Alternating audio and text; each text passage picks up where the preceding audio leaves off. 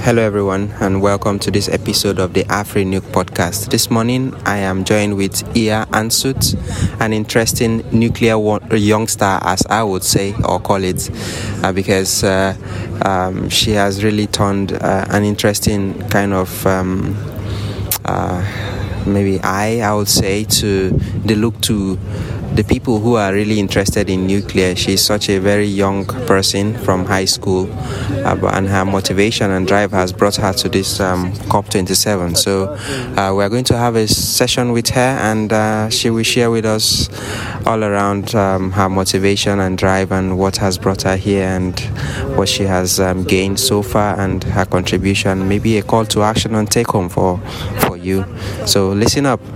Hello, um, Ia. Uh, it's very nice to meet with you. Please, can you tell us a bit about you? And maybe if I did not get the pronunciation of your name very well, feel free to correct me. Thank you. yeah, so I'm Ia Aanstoot, and I'm 17 years old, and I'm here at COP27 with Nuclear for Climate. And uh, essentially, we're here to talk about my journey here.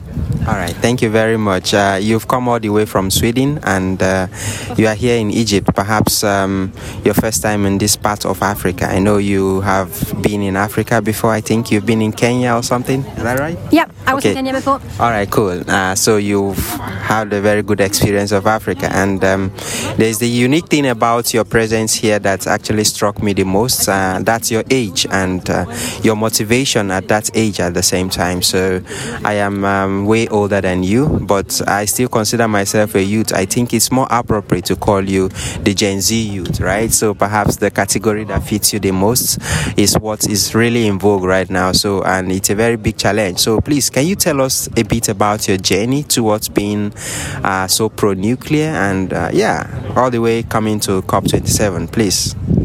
Yeah, so essentially, I was active in Fridays for Future in my hometown, and we were 50 people in my town in Fridays for Future, and only two of us were under the age of 18.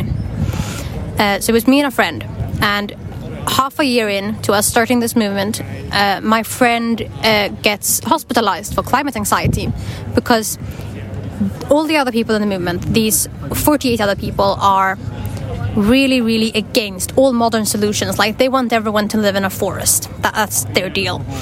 And it was so unrealistic and it was so depressing, really, that I felt like there needed to be a better way. So I started researching and I found nuclear power and it solves so many issues at once. Like it solves both the climate crisis, but it also helps solve energy poverty and the global inequality. And it's just, it's a good solution that's quite interesting. Like, I mean, uh, finding a solution at such a young age. Like, I mean, the first place is to have the motivation to go researching. You know, uh, many young lads in your category are very, um, um, like, up and doing. Like, they are very uh, unstable. I would say, if that's the right word.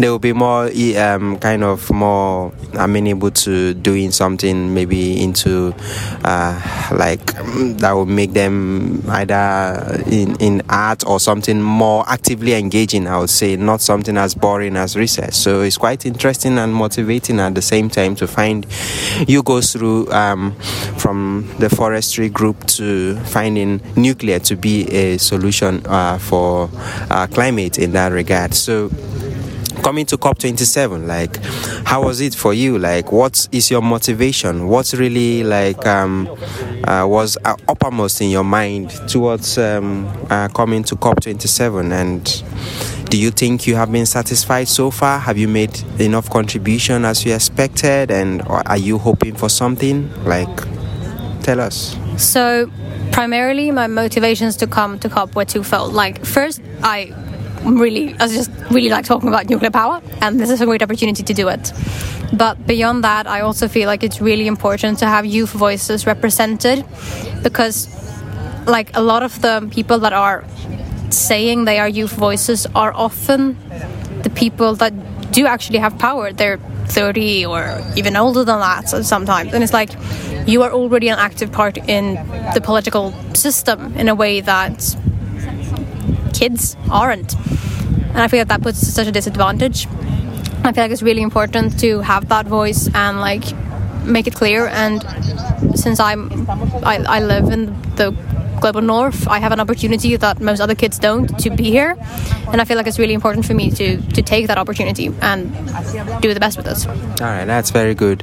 You know, um, when you talked about um, the opportunity being in the global north, uh, a lot of young stars in the global south and Africa especially may not have, or even though they have the motivation to come to a place like this, they may not have the um, uh, the enablement or the funds kind of to to come here. But those in the global north are kind of enabled somehow but uh, finding motivation and a drive in nuclear it's a bit boring because it's kind of um, uh, I don't know some people think it's too slow or something like that and not too adaptable to, for young people to like or something like that. It's not as like shiny and um, glistering as would want to attract the young stars in your category. So it's quite interesting to see that you found motivation enough to bring you to this place. So, my kind of um, curiosity is this do you think that um, you can get more people like you uh, to join your uh, like people in your category maybe in your your school or something like that? Maybe that will be interested in this kind of um, um, idea or motivation you have for nuclear. And do you have any plans? Like do you have anything like a school club or group that you want to put together maybe to further your maybe your drive in this regard Absolutely. I think the nuclear power and the ambition behind that is one of the main steps in solving the climate apathy and the feeling of nothing will solve itself and we're screwed that a lot of I feel like, I feel like a lot of people in my generation have. Um, and I think nuclear is a really important step in solving that. Uh, so, and I'm kind of trying to start a youth group for the Swedish eco modernists uh, but I'm also trying to make the youth group that I'm already in become pro-nuclear. That's very interesting. You know, sometimes it makes it doesn't make much sense to go form a new group when there is ex- existing one that can help you propagate your idea. So it's quite interesting that, and the eco, eco modernist group you want to form is a very good one to have um, a section of it in your country. So uh, yeah, keep up in that great job. Um, the global population is rising and um, 60% of the population in sub-Saharan Africa uh, are youths, and um, they are not just um, grown-up youths, but really young ones, like from age 25 downwards. So this um, kind of gives a very good twist, and the statistics are in the favor of the young people. So when we can catch these uh, people young, I think it gives a very good impetus to propagating a very good solution for climate.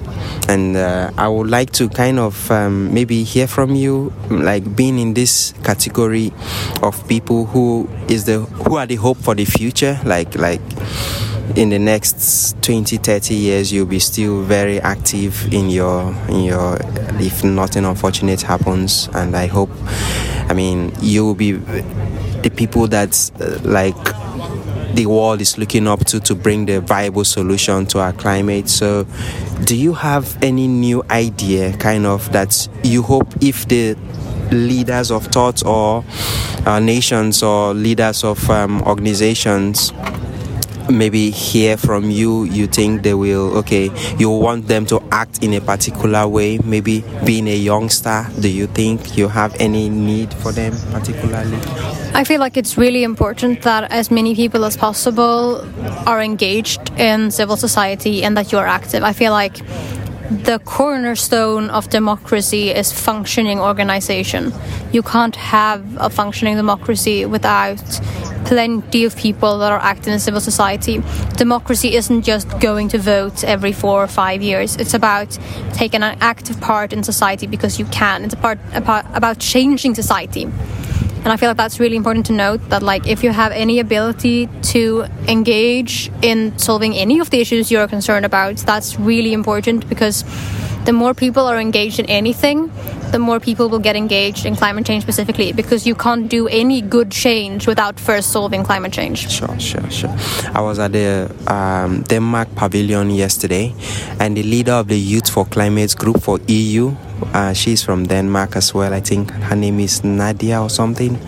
So she was like, to get the right solution, you don't. You need to go beyond um, public-private partnership and get into what is called the public private people partnership. That's people elements need to be included in the whole conversation. And the people when you come to talk about it that affects the real change and action are the young people. And this is a very good message for the um, organizations and those who want to actually bring uh, action to the climate um, drive as a whole to look at the people component and beyond the in addition to the people component the young people's component. So in my opinion i would i would say that to get the real needed results for the whole climate action the people who are the real focus and should be engaged in more are the young people. And i'm very very happy that um, people as young as you are already get engaged in this kind of drive. And i hope that the those in the position of leadership are really um, i mean getting the right word and the right perspective as to how to focus rightly to get the good results that is expected. So now your the COP is um, already at its um, peak and um, uh, after a few very few days people will be heading back home.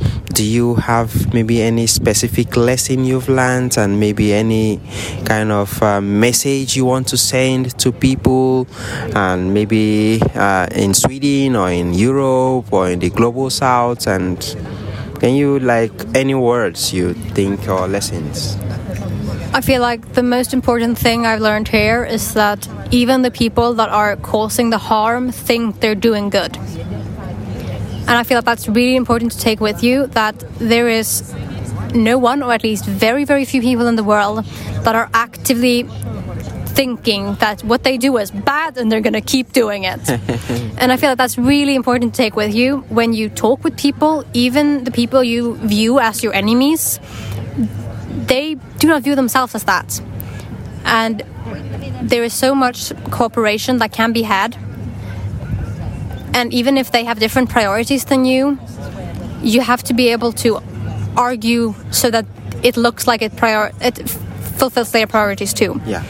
Um, and beyond that, I think engage, engage, engage, engage. You have to talk to people. You have to be active. You have to do the work yourself. You can't just go around being like, uh, the government will fix it because the government won't fix it. All right. All right. Thank you so much, um, um, Ia. And uh, it was a very informative and inciting time with you. Like, you really challenged me a lot about the youth engagement. And I hope that our listeners in that category will also be challenged as well. I hope to have more time with you. Thank you very much for listening to this episode of AfriNuke Podcast. Stay tuned for more on this. Thank you.